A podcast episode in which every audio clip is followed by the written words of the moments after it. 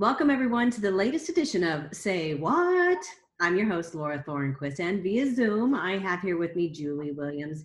You know, we're still working from home due, the, due to the quarantine, but we are beginning to see some light with Texas starting to open up in phases.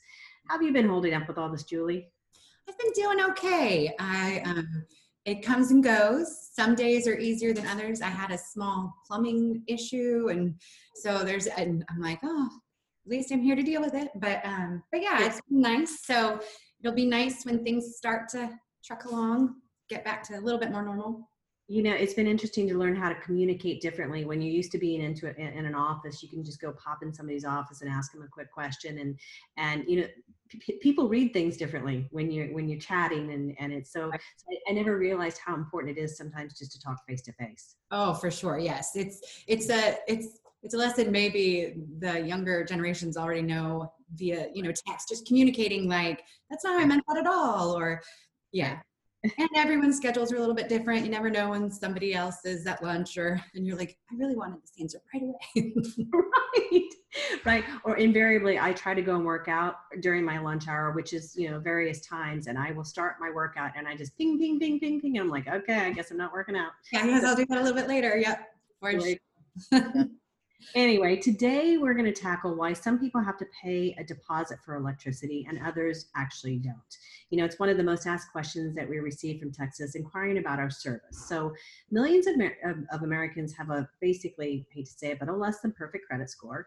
And many have a credit score that is low enough to require them to pay higher interest rates or security deposits. Mm-hmm. However, a higher credit score doesn't necessarily exempt somebody from having to pay a security deposit for electricity.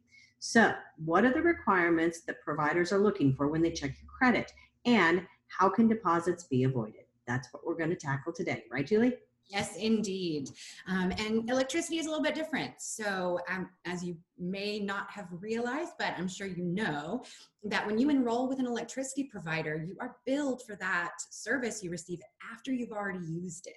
So, most electricity providers want to perform a soft utility credit check before processing the enrollment. And they do this so that they can, um, you know, identify who you are, verify that you are who you say you are, and they check your utility payment history.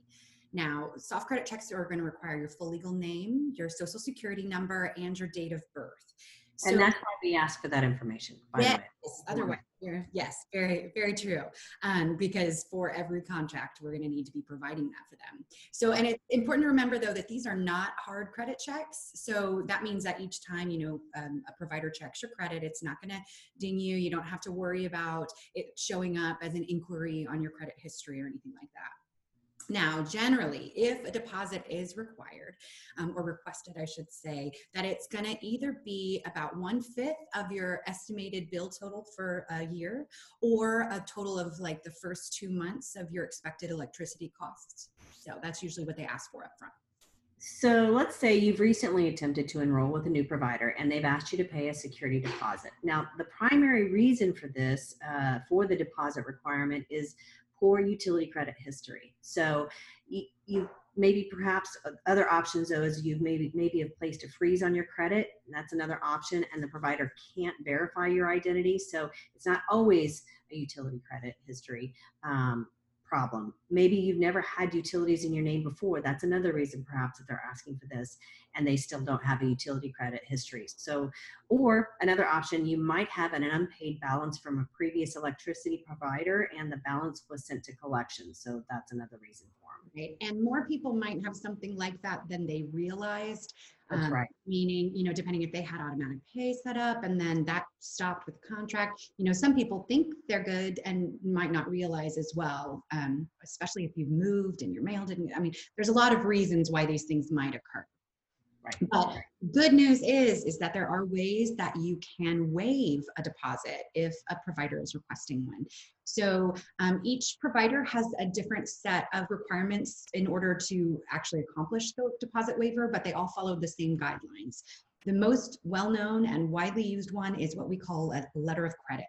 So if you can show, it's going to be a document that you get that is going to show your credit payment history. And if you can show that it's in good standing, meaning that there's only one potential late fee or, or late payment listed, then um, you're gonna you're gonna be able to often get that deposit waived. And you would do that by requesting that letter from your current provider or depending on if you haven't been with them for 12 months you know whoever you've been with for the last 12 months. Um, and also another option is for active military with um, you know if they can provide their id and show then there's a waiver for them also if you're over 65 you can uh, provide a copy of your driver's license and um, or state identification and then you would also need to include a recent bill showing good standing Now, if you don't meet those requirements and you end up really having to pay a deposit, well, there's a little bit of a silver lining. The Public Utility Commission of Texas actually requires all providers to return deposits in full plus interest. That's what the PUC determining the interest amount. Now, providers tend to return deposits after 12 executive months of positive payment history. So if you pay your bills, you're going to get your money back. Or if you decide to switch providers, they will return your deposit minus the balance of the final invoice. However, oftentimes the return of the deposit, it can be delayed and it is re- recommended that you contact your provider and ask them about the refund process to ensure that your deposit gets returned to you in a timely manner. Nobody wants to wait for their money. They want it and they want it now. Um, of course, for Energy Ogre members, you don't have to worry about contacting your provider. You can send us a quick email at membercare at energyogre.com or just call us on our, at our phone number. It's in case you want to know, it's 832-975-1000. And of course, our ogres, they will work on your behalf to ensure that that deposit is returned to you just as quickly as possible. Yeah, it's just that follow-up that's important but as long as you're paying your bills you will get it back which is great um, but the important question might be how do you avoid having to pay electricity deposits in the future and remaining in good standing with your utility payments is the name of the game so Yeah. making your time your uh, payments on time helps you not only avoid unnecessary late fees or um, other payment issues and things, but it's going to keep that credit um, history in good standing because that's going to be the number one factor of causing issues for you. So the best thing to do is enrolling in automatic payments because life happens. You know, we all understand that. And so not only you you may not remember or you know whatever, but if it can be on an automatic setup, then you're not going to have any late fee on there or late payment option. Um, but if for some reason also something happens and you can't pay your bill, you can always contact your provider and um, inform them of the issue and request a payment schedule um, and where they can have a modified payment structure for you and that also will help you avoid late fees there might be you know a fee included but it's not a late payment there it'll be shown as a different situation so um, and that will also all of that will help you avoid disconnection notices or potentially being disconnected which is obviously the biggest thing we want to avoid Absolutely. It's all about communication. It really is at the end of the day. Um, we understand finding out that uh, an electricity provider requiring a deposit in order to start service can be a real bummer. Totally get it. But it doesn't mean that you shouldn't be able to receive affordable electricity service. So helping our members resolve account issues and making sure that all of the bases are covered is just as important as saving our members money to us. So we don't just select the lowest electricity provider based on your usage consumption. We manage every aspect of the account. So if you need our help, you can give us a call or send us an email, and we're going to work with the provider on your behalf to ensure that the issue has been completely resolved. We love fixing your problems at the end of the day. And Julie, I- guess I, th- it's probably really important that we mention as well that there are cases where uh, there are no deposits required, but uh, for anybody. So, so you go, you try everybody, and they're requiring a deposit, but then you found an electricity provider says, "Oh, okay, we can take you without this deposit."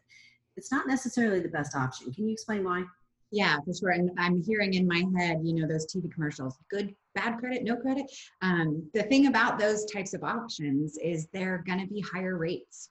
So you're going to be paying more for your electricity throughout the year um, than you would be than you need to be so um, they're, they're going to make up that money somehow they're going to they're going to take care of that risk in some way so that's how they do it which you know throughout the year paying hundreds of dollars more potentially in especially in the summer in one month that's going to be harder on you uh, in the long run than you know losing a little bit up front um, which i know that can be tricky but you pay more for that no deposit so which is just it's not what we're after. So, but hey, we would love to hear from you if you try to enroll with a provider and you've ever had an experience with a deposit.